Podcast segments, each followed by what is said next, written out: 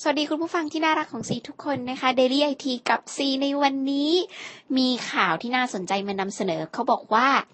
ตอนนี้คนใช้อินเทอร์เน็ตขณะขับรถเพิ่มขึ้น ถ้าคุณเป็นคนหนึ่งในนั้น เปิด volume เสียงที่กำลังฟังอยู่ ให้ดังขึ้นณบัดนาว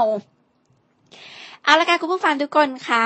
ไม่น่าเชื่อเลยนะว่าคนจะใช้อินเทอร์เน็ตขณะขับรถเยอะขึ้น คือใช้มือถือแบบพอรถหยุดกดเออเราแบบเหยียบเบรกไปอะไรอย่างเงี้ยบางทีก็ใส่เกียร์ว่างก่อนนะคะ ถ้าเกิดว่ามีเหตุด่วนเหตุอะไรที่เราจะต้องเช็คเมลเช็คอะไรกันไป ในระหว่างที่รถติดอยู่ก็ว่ามีอุบัติเหตุบ่อยค่ะที่แบบรถไหลแล้วก็ไปชนคันข้างหน้าอะไรอย่างเงี้ยใช่ไหมแบบเพลินๆไม่ทันได้ดูนะคะ แต่คือวันนี้อยากจะมาบอกเล่าการสำรวจล่าสุด แต่ว่านี่เป็นงานสำรวจของเมืองนอกนะคะ คือทาง State Farm เนี่ยเขาบอกว่าเกือบ 50% ในกลุ่มอายุนะคะที่ไม่เกิน 30 เนี่ย ส่วนใหญ่จะเช็คเมล status Facebook ของตัวเองนะคะ ขณะขับรถ ส่วนกลุ่มอายุอื่นก็ใช้อินเทอร์เน็ตขณะขับรถมากขึ้นด้วยเช่นเดียวกันนะคะ ด้วยการพัฒนาของเทคโนโลยีสมาร์ทโฟน แล้วก็รถหลายยี่ห้อเนี่ยตอนนี้ก็เริ่มจะมารองรับการเชื่อมต่อคือต่อสมาร์ทโฟนคือมือถือที่เป็นคอมพิวเตอร์ต่อเข้ากับคนใช้มือถือในรถได้สะดวกขึ้น ซึ่งทางบริษัทยักษ์ใหญ่ด้านประกันภัยนะคะทำการสำรวจความเห็นเลยเอาจริงจังเลยนะสำรวจกลุ่มตัวอย่างพันคนที่มีสมาร์ทโฟน และใช้เวลาขับรถอย่างน้อยหนึ่งชั่วโมงต่อสัปดาห์คืออย่างน้อยก็คือได้ขับอะไรอย่างเงี้ยนำผลนี้นะคะเขาก็เลยเอามาเทียบกับการสำรวจก่อนหน้าที่เคยทำไว้ในปี 2009 2010 2011 อะไรเงี้ย ผลสำรวจค่ะ พบว่าคนใช้รถ 48%ในกลุ่มที่ เกือบครึ่งหนึ่งเลยนะ ในกลุ่มอายุ 18ถึง30 ปีเนี่ย ใช้อินเทอร์เน็ตบนมือถือ ขณะขับรถ ถือว่าพุ่งขึ้นจาก 29%เมื่อปี 2009 ก็อาจจะมี 3G 4G นะคะ คนเขาก็หรือไม่ก็อาจจะมีในยุคขของ Facebook นี้ Instagram นี้ Twitter อะไรต่างๆทำให้คนแบบโอ้ยแบบคือรู้สึกเบื่อไม่ได้อะนึกออกไหมคือเมื่อก่อนนี้เราเบื่อกันได้นะ แต่ว่าสมัยนี้พอมีโทรศัพท์สมาร์ทโฟนนี้เบื่อเมื่อไหร่เนี่ย สายตาเราจะกลายไปอยู่ที่จอ แล้วก็ไปหาเรื่องที่เราสนใจเข้าให้นะคะกลุ่มอายุอื่นก็ใช้อินเทอร์เน็ตขณะขับรถเพิ่มขึ้น กลุ่มคนหนุ่มสาวที่ขับรถมักใช้มือถือเช็คอีเมล สังคมออนไลน์ต่างๆ เพิ่มกว่าเดิม ถ้าดูเฉพาะการเช็คสังคมออนไลน์อย่างเดียวนะ ตัวเลขของคนหนุ่มสาวที่ใช้เพิ่มขึ้นจาก 21%ในปี 2009 เป็น 36%ในปี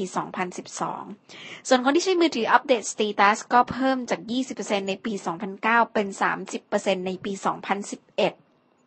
เมื่อดูเรื่องของการเช็คอีเมลอย่างเดียวนะคะ คนอายุต่ำกว่า 30อ่านะคะอายุต่ำกว่า 30 ยกมือขึ้น เขาบอกว่าเช็คอีเมลขณะขับรถเพิ่มขึ้นจาก 32%ในปี 2009 เป็น 43เปอร์เซ็นในปี 2012 โอ้ย ตัวเลขเยอะเต็มไปหมดเลยค่ะ เอาเป็นว่าถ้ามองภาพรวมในทุกอายุเลยอะทุกอายุเลย ผู้ใช้อินเทอร์เน็ตขณะขับรถ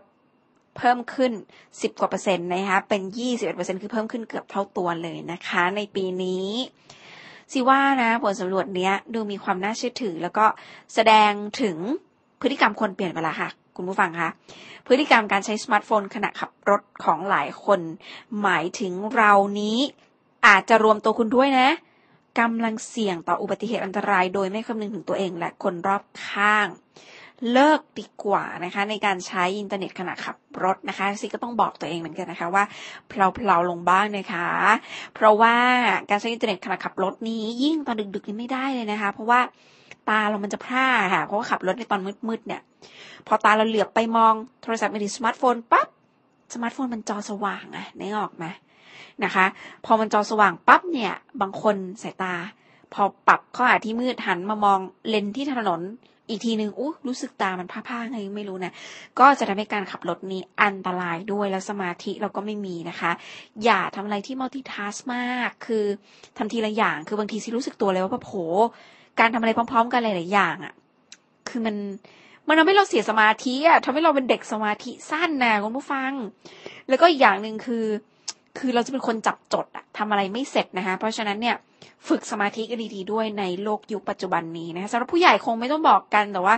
สำหรับน้องๆรุ่นต่อๆไปนะคะก็จะเป็นคนที่เสียสมาธิง่ายนะคะทำอะไรไม่เสร็จเป็นอย่างๆไปก็ไม่ดีนะคะ เพราะฉะนั้นก็ยังไงก็แล้วแต่อย่าลืมนะ ดูแลสุขภาพกันดีๆ และอย่าเล่นอินเทอร์เน็ตขณะขับรถนะคะ ระมัดระวังระแวดระวังกันด้วย อย่าให้โทรศัพท์มือถือ หรืออุปกรณ์ไอทีทั้งหลายเนี่ยมาเป็นนายของคุณจงเป็นนายของมันและใช้มันให้ถูกกาลเทศะค่ะ